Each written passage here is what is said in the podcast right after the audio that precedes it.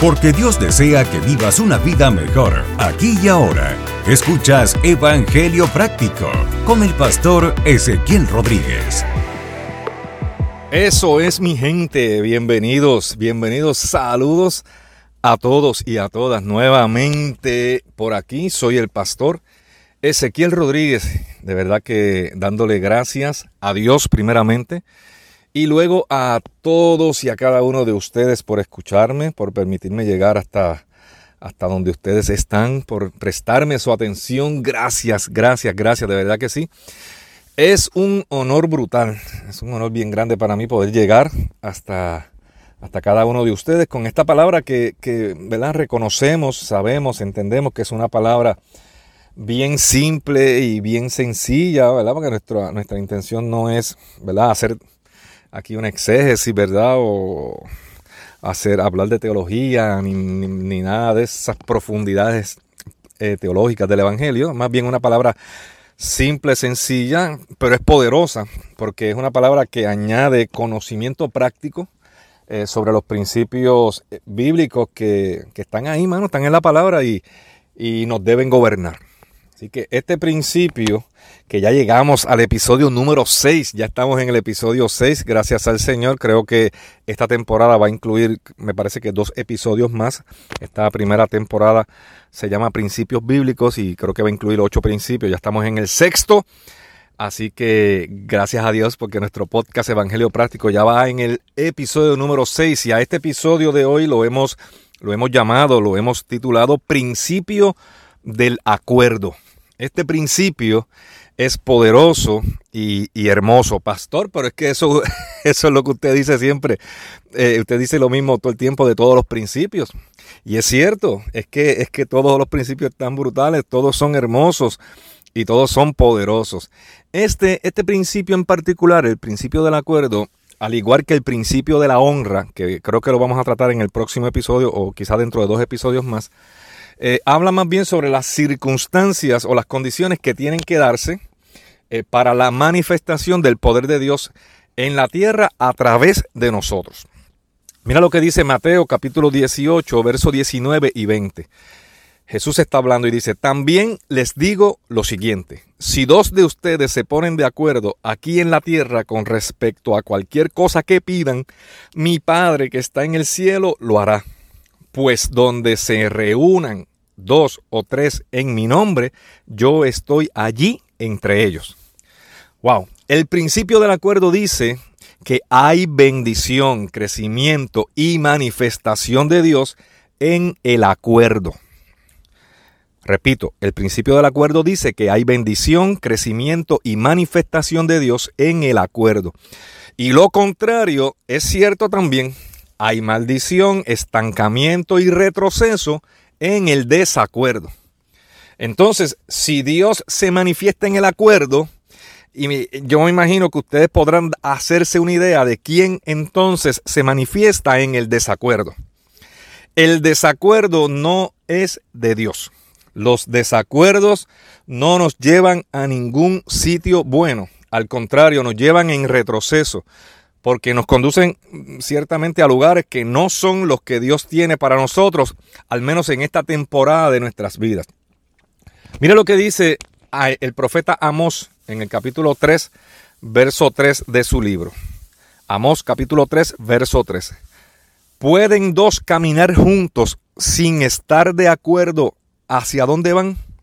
La respuesta, obviamente, eh, sabemos que la respuesta es no. No pueden caminar. No podrán caminar dos personas juntas hacia ningún lugar si no se ponen primero de acuerdo hacia dónde se dirigen. Si dos quieren caminar juntos, eso es importante. Si, Dios, si dos quieren caminar juntos, quieren. Si dos quieren caminar juntos y uno arranca a caminar para la izquierda y el otro para la derecha y no se ponen de acuerdo, no llegarán a ningún lugar. O si llegan, llegan lastimados, llegan maltratados o llegan al lugar equivocado porque era el sitio que solo uno de ellos deseaba llegar. El otro va a llegar quizás herido, lastimado, agolpeado. Y esto es cierto en todas las áreas de nuestras vidas.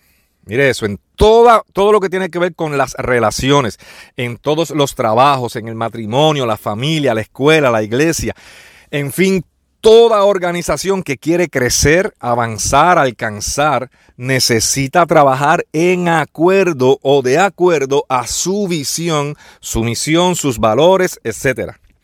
Toda organización donde una parte de sus empleados trabajen gobernados por una visión y otra parte trabajen gobernados por otra visión, toda organización así está condenada a desaparecer, porque ahí no hay visión, ahí lo que hay es división, o sea, más de una visión. Entonces, unos enfocan para un lado y otros enfocan para otro. Y ahí se forma el revolú bestial. Y no hay crecimiento, lo que hay es un pandemonio, lo que hay es un estancamiento, un decrecimiento, que es peor, hasta la desaparición. Y como dije, este principio aplica a todas las áreas de nuestras vidas. Entonces ya has podido ver que si quieres crecer en tu trabajo, en tu empresa, la única manera de hacerlo es estando de acuerdo con la visión de esa empresa. Nunca, nunca, nunca vamos a poder adelantar en ninguna organización si estamos tratando de establecer nuestra propia visión en ese lugar.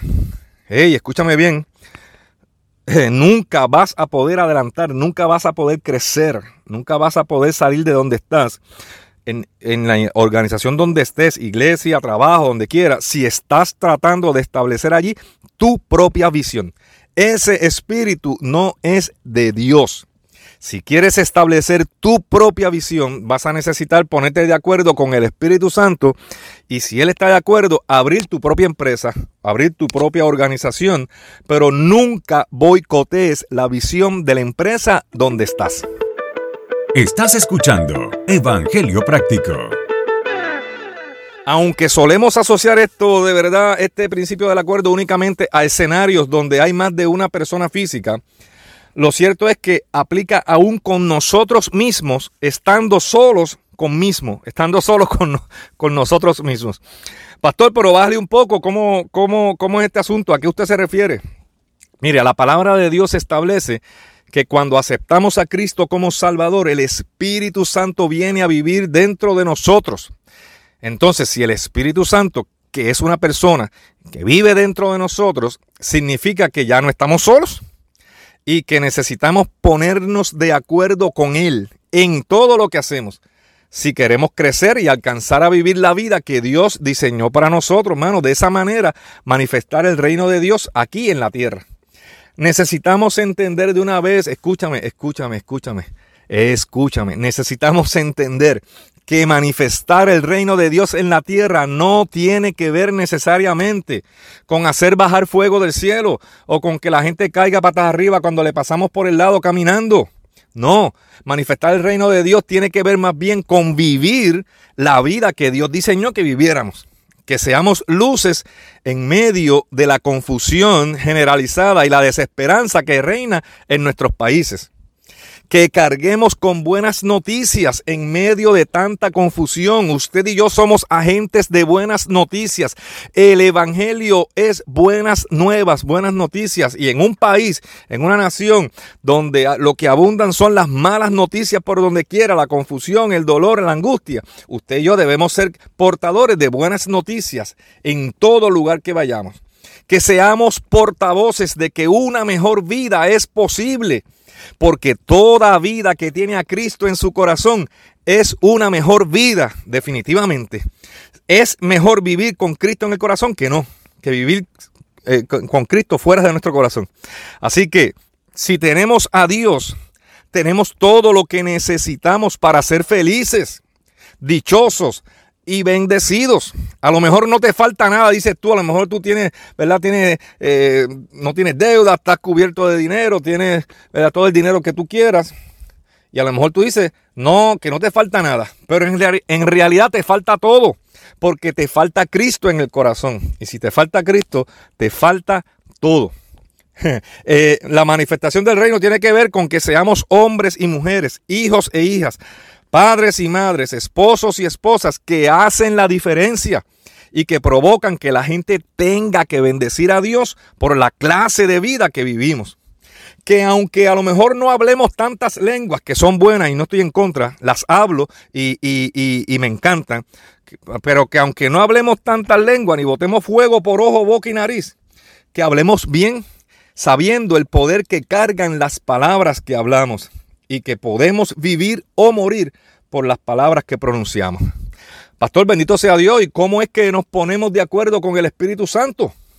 Bueno, nos ponemos de acuerdo con el Espíritu Santo poniéndonos de acuerdo con la palabra de Dios. Por eso es importante eh, soltar el celular de vez en cuando y estudiar y, y, leer y conocer la palabra de Dios para poder conocer la voluntad de Dios en cualquier situación que enfrentamos y así saber si estamos de acuerdo con el Espíritu Santo o no. Mire lo que dice el Evangelio según Juan capítulo 16, verso 13. Juan 16, 13. Cuando venga el Espíritu de verdad, Él los guiará a toda la verdad. Si el Espíritu Santo nos va a guiar a toda la verdad, tenemos que ponernos de acuerdo con Él, no hay de otra.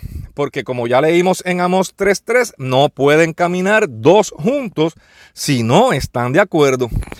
Por lo tanto, el Espíritu Santo y yo somos dos caminando juntos. Y cuando estamos de acuerdo con su palabra, Dios se manifiesta. Porque como ya leímos en Mateo 18:20, si dos o más se reúnen en mi nombre, allí estoy yo, dice Dios. Es decir, que nosotros solos, estando en acuerdo con el Espíritu Santo, hacemos que el poder de Dios se manifieste donde sea que estamos.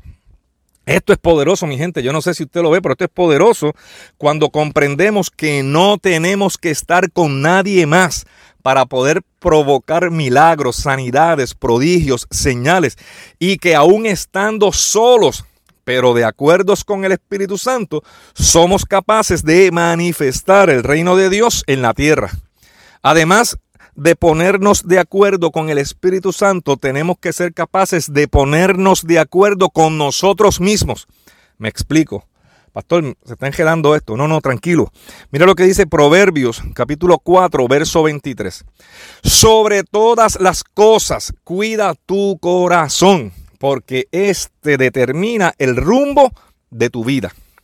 Es decir, que el rumbo de mi vida y de tu vida es determinado por el corazón. Y obviamente sabemos que no se está refiriendo al músculo que bombea sangre, sino a la mente. O sea, que lo que hay en nuestra mente determina la vida que llevamos, determina la clase de vida que vivimos y hacia dónde nos dirigimos. De la abundancia del corazón habla la boca, dijo también Salomón. Por lo tanto, lo que pensamos produce emociones que provocan decisiones, que conducen a acciones, que forman hábitos, que a su vez forman carácter. Pastor, con calma. Lo que pensamos produce, lo que pensamos produce emociones que provocan decisiones, que conducen hacia acciones, que forman hábitos, que a su vez forman el carácter. Ahora sí, pastor, lo que quiero decir es que necesitamos tener, estar de acuerdo con lo que pensamos, con lo que hablamos y con lo que hacemos. Tiene que estar de acuerdo estas tres áreas. Mi mente, con mi boca y con mis pies y mis manos. Lo que pienso, lo que hablo y lo que hago deben estar de acuerdo. No podemos pensar una cosa, hablar otra y hacer otra diferente. Debe haber coherencia en todo nuestro ser. Si yo pienso que Dios me va a sanar de alguna dolencia que tengo, no puedo hablar en contra de ese pensamiento. O sea, no puedo hablar que tengo una dolencia que es incurable, que no hay nada que se pueda hacer. Si yo pienso que Dios me puede sanar, debo hablar esa sanidad, creerla y accionar dando gracias a Dios por esa sanidad. Nuestra realidad, no se me confunda, nuestra realidad puede ser que el dolor está ahí, que la enfermedad está ahí. Esa es la realidad y no la vamos a negar, no podemos negarla. Si, si te duele, te duele y si estás enfermo, estás enfermo. Esa es la realidad. Ahora, lo que es importante que entiendas es que por encima de esa realidad está la verdad de Dios. Entonces, nos ponemos de acuerdo con la palabra de Dios que dice que por su llaga nosotros fuimos curados. Entonces, lo que estamos haciendo es establecer la verdad de Dios por encima de nuestra realidad. La realidad es que estamos enfermos, estamos enfermos, pero la verdad es que ya fuimos curados. Entonces, actuamos en fe poniéndonos de acuerdo con la palabra de Dios. De esta forma nos ponemos de acuerdo con la palabra y con nosotros mismos y como consecuencia adelantamos, crecemos y avanzamos en nuestro desarrollo y en nuestro crecimiento espiritual. No podemos caer en la trampa de boicotearnos nosotros mismos al no estar de acuerdo entre lo que pensamos, lo que hablamos y lo que hacemos. Y recuerda que Dios quiere que vivas una vida mejor aquí y ahora. Gracias por escuchar este episodio de Evangelio Práctico. Te invitamos a que te suscribas para que recibas nuevos episodios del podcast. También déjanos tus comentarios en el encasillado y escríbenos a pastoresequiel.evangeliopráctico.com. Queremos escuchar tu opinión. Evangelio Práctico, el podcast.